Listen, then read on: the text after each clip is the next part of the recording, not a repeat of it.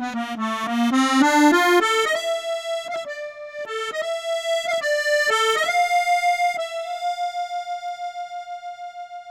dobry. A raczej chyba powinnam powiedzieć bonjour, bo przecież przenosimy się na chwilę do Paryża. Miasta świateł, miłości, artystów i wyjątkowych opowieści, które choć mogą się wydawać fikcją, napisało je samo życie.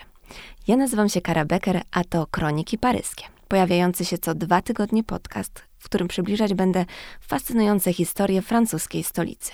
Zjawiska, osobowości, wydarzenia w każdym odcinku dotykać będziemy innego tematu. Ernest Hemingway mówił, że Paryż to dla niego ruchome święto. Zresztą tak zatytułowana została jedna z najsłynniejszych powieści pisarza. Swoisty pamiętnik, będący zapisem realiów lat dwudziestych XX wieku, gdzie miasto świateł jawi nam się jako azyl młodych Amerykanów marnujących życie właśnie w kawiarniach. W 1956 roku, lata po tym, jak e, wyprowadził się już z Paryża, Hemingway otrzymał wiadomość od Ritza z prośbą o odebranie kufrów, które w słynnym hotelu przechowywane były od 1928 roku.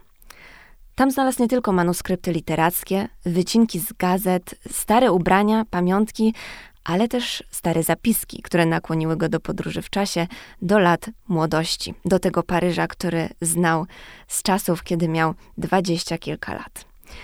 Chciałabym więc, by ten podcast był dla Was swoistym ruchomym świętem.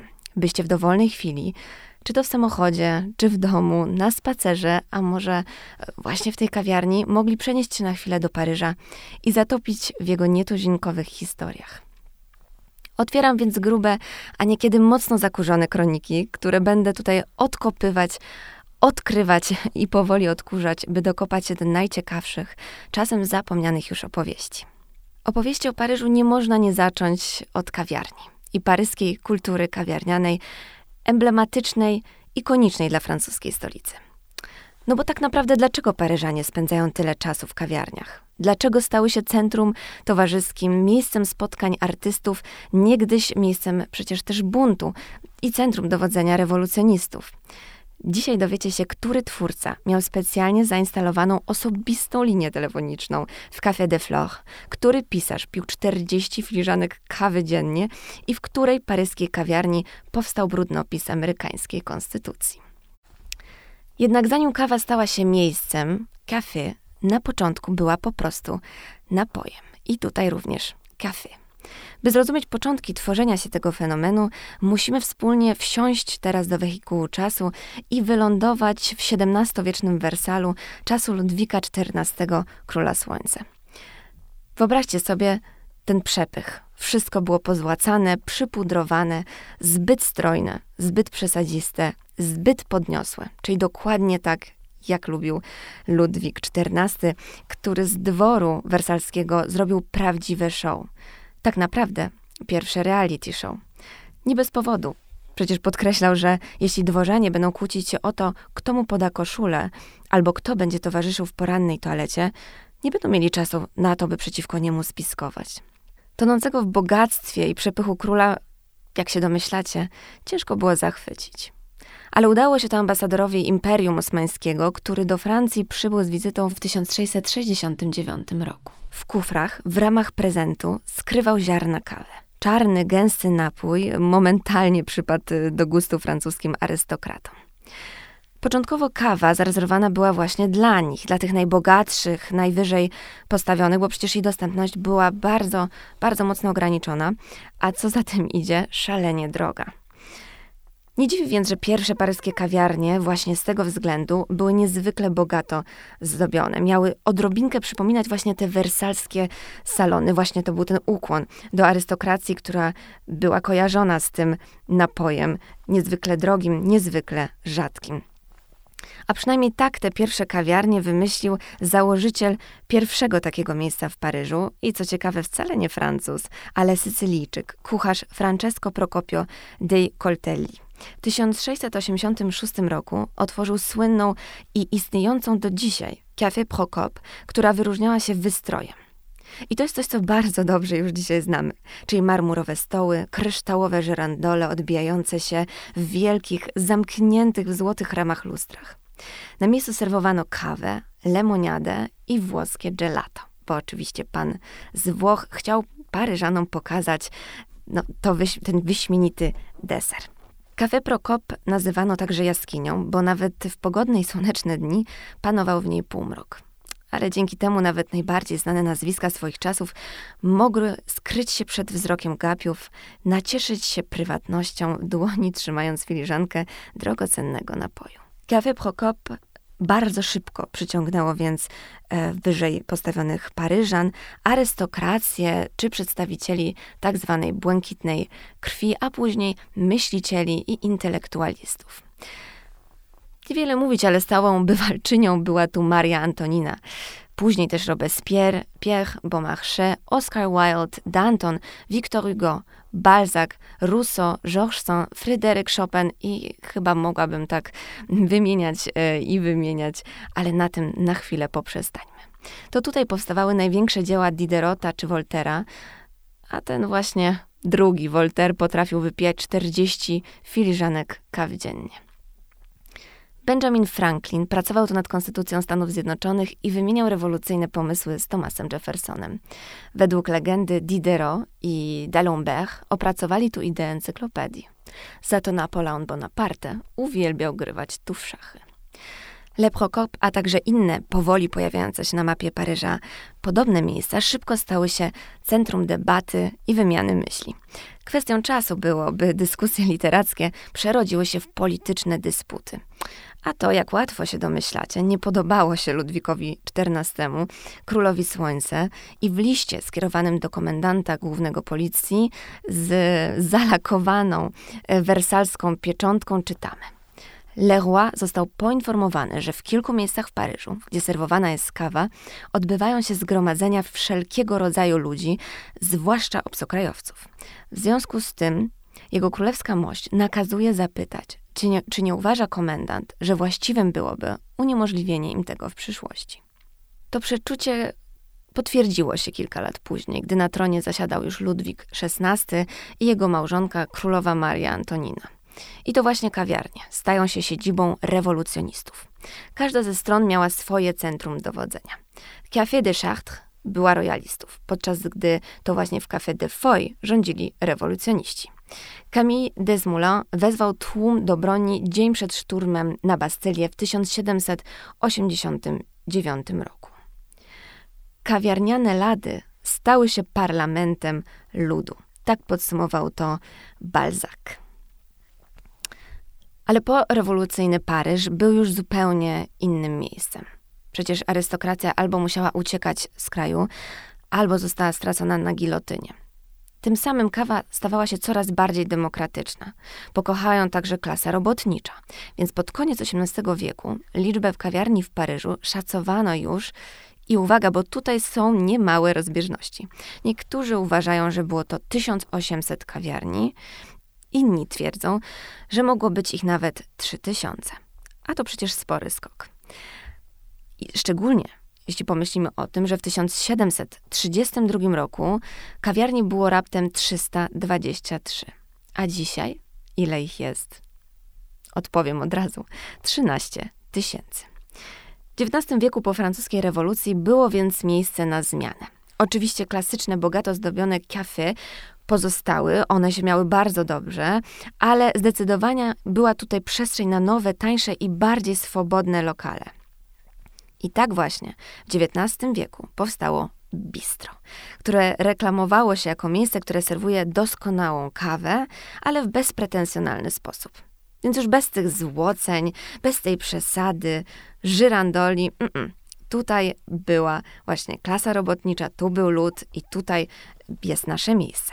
Z dala od eleganckich kawiarni, w których spotkało się paryskie Beaumont, bistra zaczęły zapełniać się młodymi, raczkującymi dopiero artystami i paryżanami, którzy chcieli zjeść i napić się czegoś w dobrej cenie. I już nie tylko kawy czy lemoniady, bo bistra serwowały już bowiem też mocniejsze trunki. Emil Zola nazywał te miejsca ogłuszaczami gdzie piło się dla wypicia zmartwień. Menu pojawiło się więc wino, spirytus śliwkowy, absynt. Bistra zakładane były przede wszystkim przez przyjezdnych z Owerni, których Paryżanie niegrzecznie nazywali buniatami. To coś w rodzaju moglibyśmy dzisiaj powiedzieć po polsku, słoików. Etymologia słowa bistro jest bardzo, bardzo niepewna. Stawianych jest kilka hipotez. Bistro może pochodzić od słowa bistro, które w dialekcie Poitevin z zachodniej części Francji oznacza handlarza winem. Ale może też od słowa bistuj, które odnosi się do kawy, do której dodawano brandy albo mocniejszego alkoholu, co jest e, bardzo popularną praktyką z północy kraju. Istnieje też inna ciekawa anegdota. Podobno w czasie rosyjskiej okupacji Paryża żołnierze chcący miło spędzić czas przy lampce alkoholu podczas swojej służby krzyczeli do kelnerów bystry, bystry, co po rosyjsku oznacza szybko, szybko. A to dlatego, że nie chcieliby ich przełożeni wiedzieli, że siedzą sobie spokojnie w bistro i sączą wino. Lepiej było się tym nie chwalić, więc lepiej było szybko podać, szybko wypić. A jeżeli jest tanio, szybko i smacznie, tak powstało bistro. Wśród tych 13 tysięcy kawiarni, które istnieją dzisiaj, jest kilka, a nawet kilkanaście, których historia i wpływ na kulturę Paryża jest naprawdę znacząca. Dzisiaj opowiem Wam o tych najważniejszych. I chyba co najbardziej pociągające, to to, że do każdej z nich możecie się wybrać do dzisiaj. Tak jak Café Prokop, które dzisiaj istnieje i możecie zasiąść e, na tych samych fotelach co Maria Antonina, tak samo będzie z tymi kawiarniami, o których opowiem Wam za chwilę. Ulubione kawiarnie wielkich artystów e, zazwyczaj tworzyły pewne sieci, ponieważ znajdowały się nieopodal, bywalcy mogli spokojnie przechodzić z jednego miejsca do drugiego. Wyglądało to dokładnie tak, jak w filmie o północy w Paryżu Woody'ego Allena.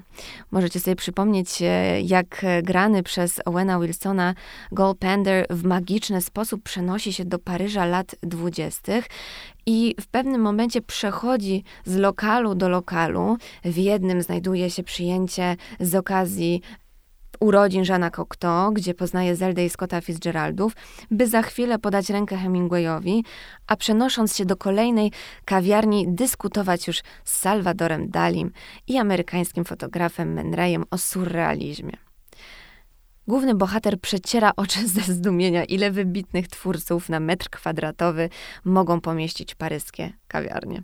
No ale właśnie, dokładnie tak było. W XX wieku najczęściej były to lokale w eleganckiej dzielnicy Saint-Germain-des-Prés i na słynącym z luźniejszej już atmosfery Montparnasse. I to właśnie tutaj, w te dwa miejsca chciałabym Was dzisiaj zabrać w tym pierwszym odcinku Kronik Paryskich. Pierwszy przystanek to Saint-Germain-des-Prés, czyli lewy brzeg Sekwany i cztery niezwykłe lokale. Każdy znajdujący się w odległości kilku minut spacerem od siebie. To jest ten spacer, który możecie zrobić nawet dzisiaj. I nie mogłam nie zacząć od założonej w 1887 roku Café de Flore. No jedna z najsłynniejszych i najbardziej znanych kawiarni Paryża, tak mocno łączona ze światem kultury i mody. Z wystrojem utrzymanym w stylu art deco, czerwonymi skórzanymi kanapami, wielkimi lustrami, słynnym tarasem i jeszcze słynniejszą, gęstą, gorącą czekoladą, którą jak twierdzą pracownicy lokalu, spokojnie można zastąpić kawę, jest miejscem, które od dekad zrzeszało twórców i myślicieli.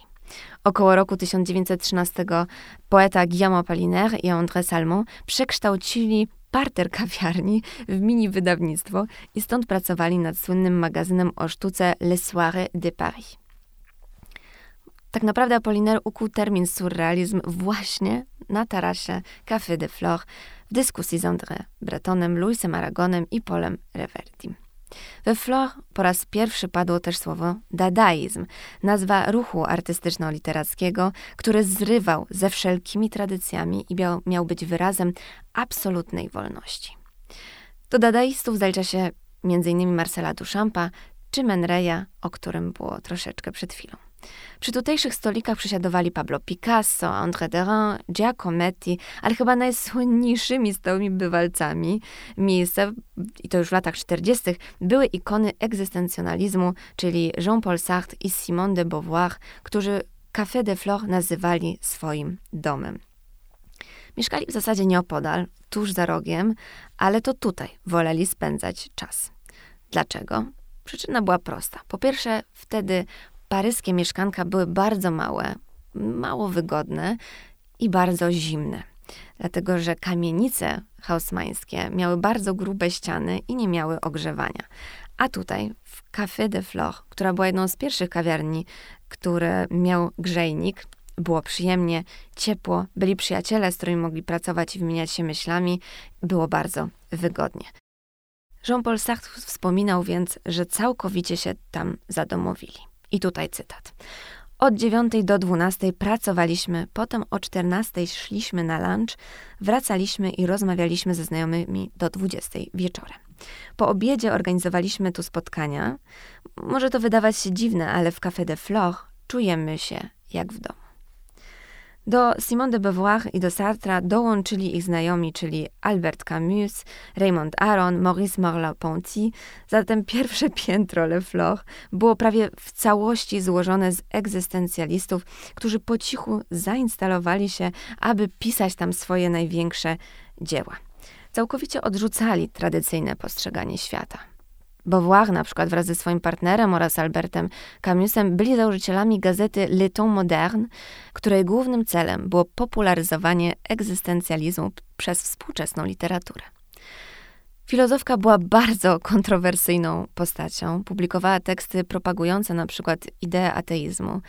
Uważała, że małżeństwo to forma prostytucji i jak inni którzy wierzyli w, w egzystencjalizm, za nadrzędną wartość uważała wolność.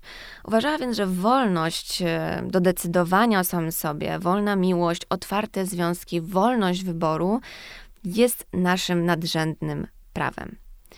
Przez różne kontrowersje została też wyrzucona z Uniwersytetu Paryskiego, podobnie jak jej partner Sartre, a to za sprawą e, romansów ze studentami i studentkami, dlatego że Simone de Beauvoir oficjalnie była biseksualna, co nie podobało się jej mocno uprzywilejowanej rodzinie, arystokratycznej rodzinie, dlatego że jak wspominaliśmy poprzednio o tej błękitnej krwi, no to właśnie można powiedzieć, że taką miała Simone de Beauvoir. Ona się odcięła od swojej rodziny pojechała do Paryża i postanowiła żyć życiem artysty, który bez grosza przy duszy musi przesiadywać w kawiarni, by tworzyć swoje dzieła.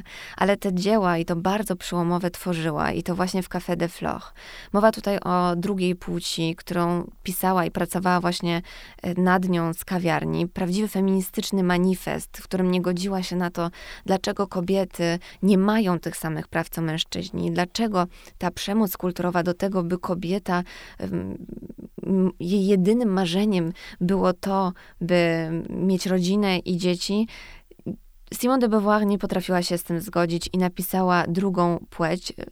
Później zresztą mm, dzięki tej książce zapoczątkowana zostanie druga fala feminizmu w latach 60. Więc to, co zrobiła dla kobiet i to właśnie z kawiarni, o której rozmawiamy, jest naprawdę znaczące. Ale w Café de Flore bywali tutaj już po wojnie m.in. Arthur Kessler, Ernest Hemingway, Truman Capote, Lawrence Darrell czy Juliet Greco. Od lat 60. miejsc zaczęli przyjmować ludzie mody.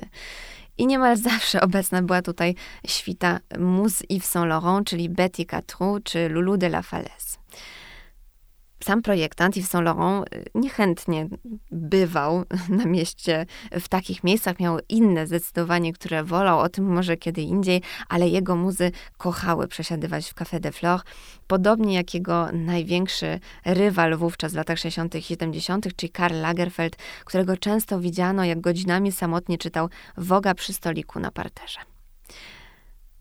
Juliette Greco powiedziała kiedyś, że we Flor ludzie są mniej brzydcy niż gdziekolwiek indziej. Być może właśnie dlatego niezliczona liczba legendarnych fotografów, w tym Helmut Newton, Richard Avedon, Peter Lindbergh, Mario Testino i Anie Libowic byli tak zafascynowani tym miejscem. I być może właśnie dlatego Flor stało się lokalem, w którym tak chętnie projektanci organizowali swoje pokazy mody. Między innymi Chanel, Yves Saint Laurent, Chloe, Sonia Rykiel, Paco Rabanne, ale to także właśnie tutaj powstawały kampanie wielkich domów mody, w tym Louis Vuitton, Longchamp, to ta słynna sesja z Kate Moss na zdjęciach Merta i Markusa, czy Chanel. Och, bardzo się rozgadałam na temat Café de Flore, ale naprawdę to jest chyba najbardziej znacząca kawiarnia. Z drugiej strony właściciele Le Demago mogliby mi tutaj walnąć po głowie za takie stwierdzenie, dlatego że To jest druga kawiarnia znajdująca się dosłownie 40 metrów y, obok, y, więc y, te dwie kawiarnie, czyli Café de Flore i Le de Mago, dzieli, dzielą dwa kroki, dosłownie. I Le de Mago, założona w 1884 roku, e, od dekad walczy o to, by być uznawana za, za ważniejszą od Café de Flore. To oczywiste. Nazwa kawiarni nawiązuje do dwóch statuetek, które ozdabiają jeden z filarów budynku. Stałymi wywalcami tutaj byli Verlaine, Rimbaud, Mallarmé i tak naprawdę, jak zaczęłabym wam tutaj opowiadać o tym, kto tutaj przesiadywał, to byłyby to te same osoby co we Flore, czyli Simone de Beauvoir, Ernest Hemingway, Jean-Paul Sartre, Pablo Picasso, Camus i tak dalej, i tak dalej. To bo tak naprawdę tak jak my mamy obecnie, czy naprawdę siedzimy zawsze w jednym miejscu? No nie. Lubimy zmieniać, zacząć na przykład śniadaniem tu, kolacją gdzie indziej i tak samo było z Le Demago i z Café de Flore. Dlatego właśnie na przykład y, Le Demago twierdzi, że to właśnie u nich y, powstał termin surrealizm albo dadaizm i to tutaj egzystencjalizm zaczął się rozwijać tutaj chyba nigdy nie dojdą do tego konsensusu. Żeby podkreślić, jak ważna była ta historia literacka dla Le Demago, założono nawet w 1933 roku specjalną nagrodę literacką przyznawaną dla młodych twórców. I pierwszą właśnie w 1933 roku otrzymał Raymond Queneau za Psią Trawkę. Café de Flore, jak już tak mówimy o tym, jak bardzo ze sobą rywalizowali, no to Café de Flore wręcza swoją nagrodę dopiero od 1994 roku. Obok tych dwóch miejsc naprzeciwko jest, y, znajduje się Brasserie Lip. I po obfite porcje i znakomite piwo Paryżanie od 1880 roku chodzili właśnie tutaj. Ta słynna paryska brasserie zlokalizowana jest po drugiej stronie od La Demago i Café de Flore i też chciałam mieć swoją własną nagrodę literacką. Zresztą zobaczcie, że to jest e, taki motyw przewodni wszystkich paryskich kawiarni, bo każdy chce podkreślić, jak ważne jest to, kto w nich tworzył, kto w nich pisał i jak znakomitą historią mogą się pochwalić. W Brasserie Lip przesiadywali Proust, Camus, a Hemingway pisał stąd swoje przedwojenne depesze. Ale wystarczy, wystarczą 24 minuty pieszo, by znaleźć się na Montparnasse. I Montparnasse to jest przeciekawe miejsce, szczególnie jeżeli mówimy o latach 20. i 30. XX wieku, kiedy przyniosła się tu cała bohema artystyczna. I to ta, która wcześniej okupowała Montmartre, zmieniła swoją lokalizację i teraz e, większość artystów e, żyła i tworzyła na Montparnasse. Było tam po prostu taniej. I stwierdzono, że jako artyści, którzy co chwilę musieli mierzyć się z trudnościami życia codziennego, to był jedyny możliwy sposób, by nadal pozostać w Paryżu, a przecież to tutaj mogły się zacząć ich wielkie kariery. I to właśnie tu na, Mont na Montparnasse mieszkały, tworzyły polskie malarki jak e, Olga Boznańska czy Tamara Łępicka. I to tutaj znajduje się ulubiona kawiarnia Hemingwaya, znajdująca się nieopodal jego starego domu, czyli La Closerie de Lila. Kawiarnia została otwarta w 1847 roku. Początkowo odbywały się tutaj słynne bale dla studentów, ale dopiero później zaczęli się schodzić artyści. Przesiadywali tu Emil Zola, Oscar Wilde, Paul Cézanne, Samuel Beckett czy Henry Miller. I to właśnie tutaj, w La Closerie de Lila, Scott Fitzgerald czytał Hemingwayowi maszynopis Wielkiego Gatsby'ego, a Hemingway napisał Słońce zaś wschodzi. Zresztą właśnie wspomniany Hemingway pisał o La Closerie de Lila w ruchomym święcie, nazywając je jedną z najlepszych kawiarni w Paryżu. Jeśli weźmiecie do ręki ruchome święto, które naprawdę z całego serca wam polecam, to jest y, powieść napisana, wydana pośmiertnie, y, po śmierci Hemingwaya przez jego ostatnią żonę, Mary Hemingway który jest y, niezwykły sposób pokazuje, jak artyści spędzali swój czas, jak te kawiarnie są naprawdę znaczącą dla nich przestrzenią, a dla Hemingwaya właśnie ta La, Closerie de Lila stała się takowym miejscem. Jak już wspominałam, paryskie kawiarnie tworzą pewne sieci. I tak właśnie La Closerie de Lila tworzy ją z La Rotonde, Le Don Café, Le Select i La Coupole. Każdy z nich możemy odwiedzić spacerując między nimi i są naprawdę, w zasadzie znajdują się w jednej przestrzeni, na jednej ulicy i z łatwością można przejść od jednej do drugiej i poczuć ich niezwykły, niezwykły klimat. La Rotonde y, wyróżniała się tym, że kiedy artysta naprawdę nie miał środków do życia, to mógł pójść właśnie tam. Dlatego, że właściciel tego miejsca, Victor Libio, pozwalał artystom nie tylko godzinami przesiadywać przy jednej taniej kawie, ale pozwalał płacić e, rysunkami na serwetkach. I ta praktyka sprawiła, że La Rotonde stało się ulubionym miejscem spotkań Pablo Picasso, Amadeo Modiglianiego, Diego Rivery czy Jeana Cocteau. Znaczenie La Rotonde, jako, jakie La Rotonde miała dla artystów, pokazuje też to, jak często stała się tematem ich twórczości. I nie mówię tylko o tekstach literackich, ale na przykład Picasso namalował obraz, e, słynny obraz zatytułowany w kawiarni de la Rotonde, który właśnie pokazuje, jaki klimat, jaka atmosfera panowała wówczas e, w słynnym miejscu. Hemingway bywał także w La Rotonde. Y, wspomina o tym y, w Słońce zaś schodzi. Mam wrażenie, że zresztą Hemingway chyba był w każdym z tych miejsc. Nieopodal znajduje się Le Dom Café, które od 1898 roku y, zabiegało o względy intelektualistów i artystów. No bo wiadomo, że jeżeli bywają tam najsłynniejsi twórcy, to przyciągną innych gości, innych klientów. Ile dom miały nawet ludzie, którzy przesiadywali w Ledom, mieli nawet swoją nazwę. Nazywano ich Domie.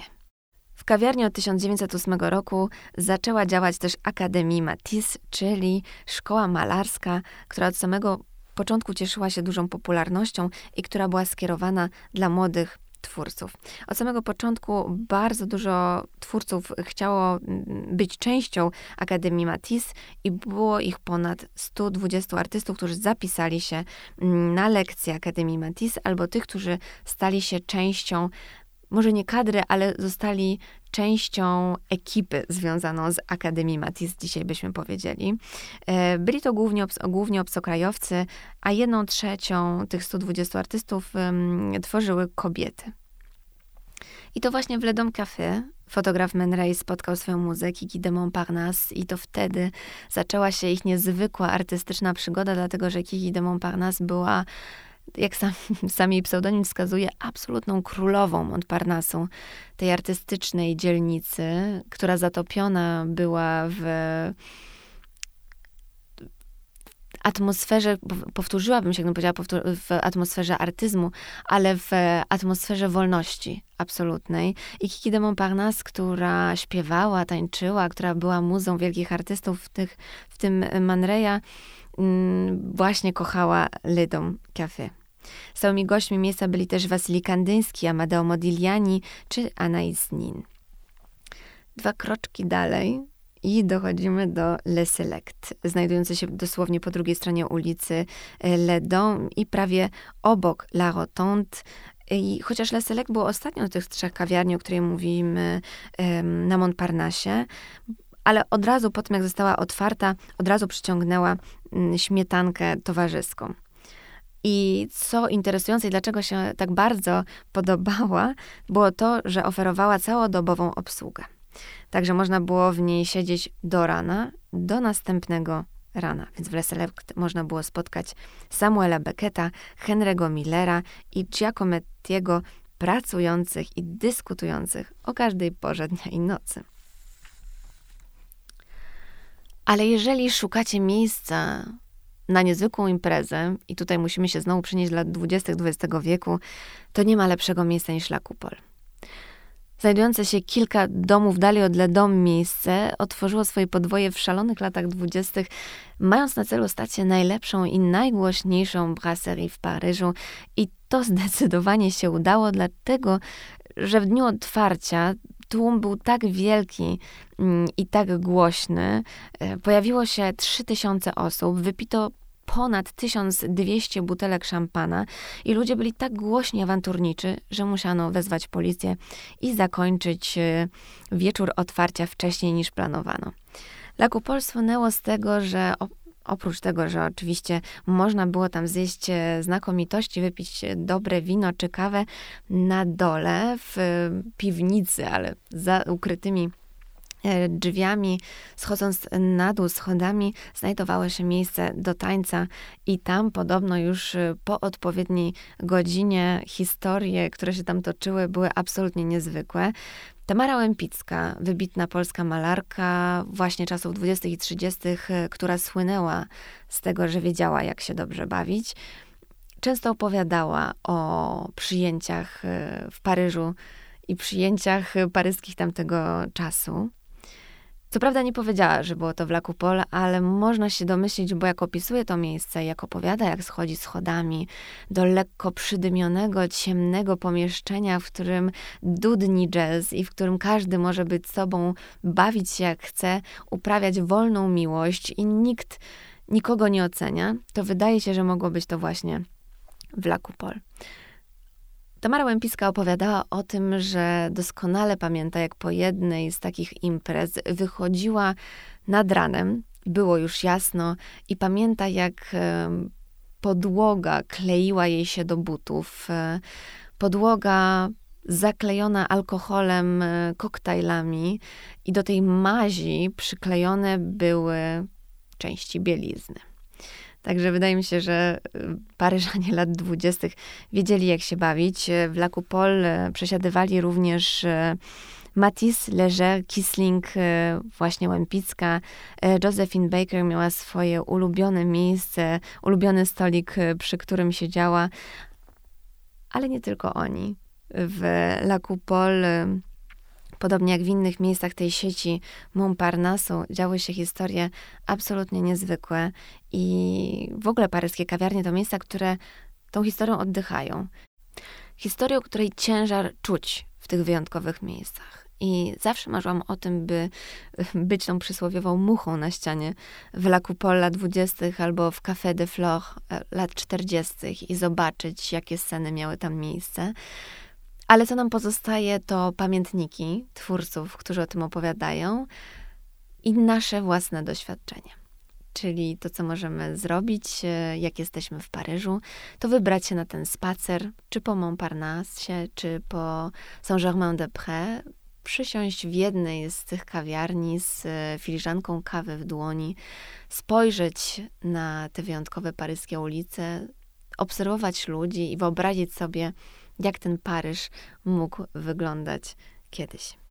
Bardzo dziękuję wszystkim słuchaczom i słuchaczkom, że byliście dzisiaj ze mną i razem ze mną e, przeszliście się na ten spacer po paryskich kawiarniach. To wszystko na dzisiaj. Słyszymy się już za dwa tygodnie z kolejnymi opowieściami prosto z miasta świata.